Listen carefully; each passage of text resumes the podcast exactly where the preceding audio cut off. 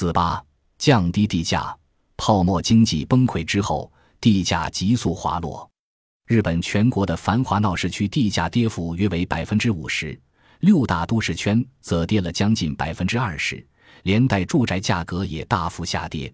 但是以世界水平来看，日本的地价还是非常贵的。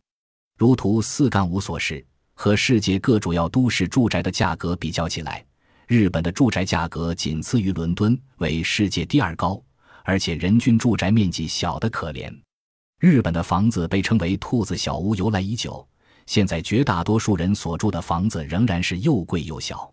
日本都市区的地价之所以会那么高，和都市近郊还有农业用地息息相关。本来这些农业用地都应该被释出的，但是日本却反其道而行之，在一九七四年制定。生产绿地法采取保护政策，将都市精华区内很大一块农业用地指定为生产绿地。一九九一年修订了生产绿地法，将受到保护的农业用地区分为农业用地及住宅用地。换句话说，被指定为生产绿地的土地，除了作为农业用地之外，是不可挪作它用的。政府这么做的目的，原是为了压抑经济泡沫化时一直飙涨的地价。才释出部分农业用地作为住宅用地，结果却让都市近郊的农业用地成了固定的农业用地。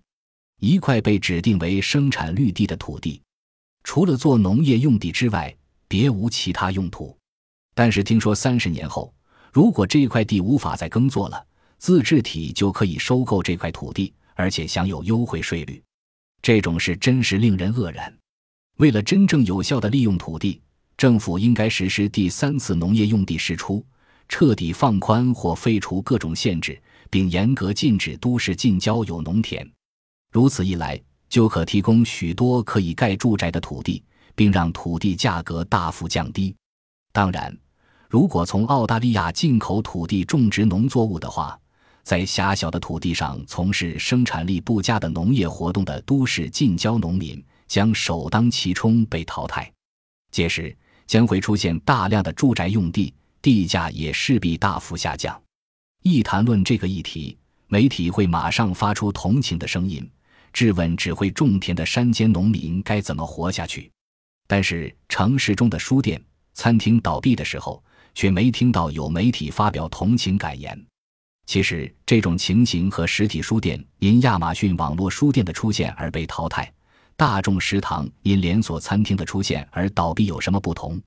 在公司辛苦工作二十五年却遭到裁员的数百万人，政府又可曾为他们做了些什么？有人错把地价下跌解读成通货紧缩，事实上这是地价的合理化。从生活者的观点来看，地价下跌，可支配收入提升，生活就可以更宽裕。被房屋贷款追着跑的人。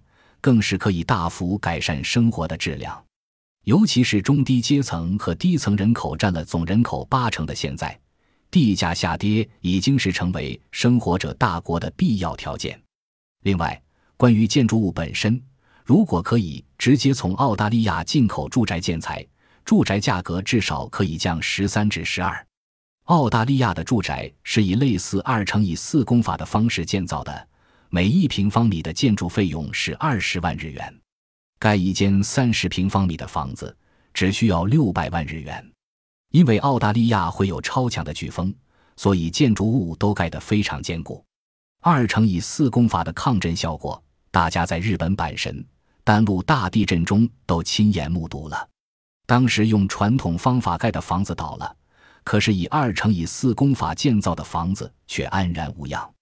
而且从澳大利亚至横滨港的运费，以一户房子所需的建材需要一个货柜来计算，是六点四万日元。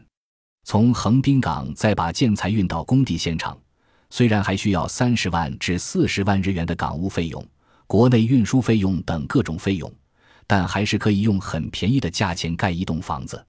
此外，施工工期也只有短短的一个星期，要换栋房子真是轻松自在。进口土地。降低地价，从国外进口住宅建材，这些即使中低阶层的人都可以拥有上层阶层才有的住家环境。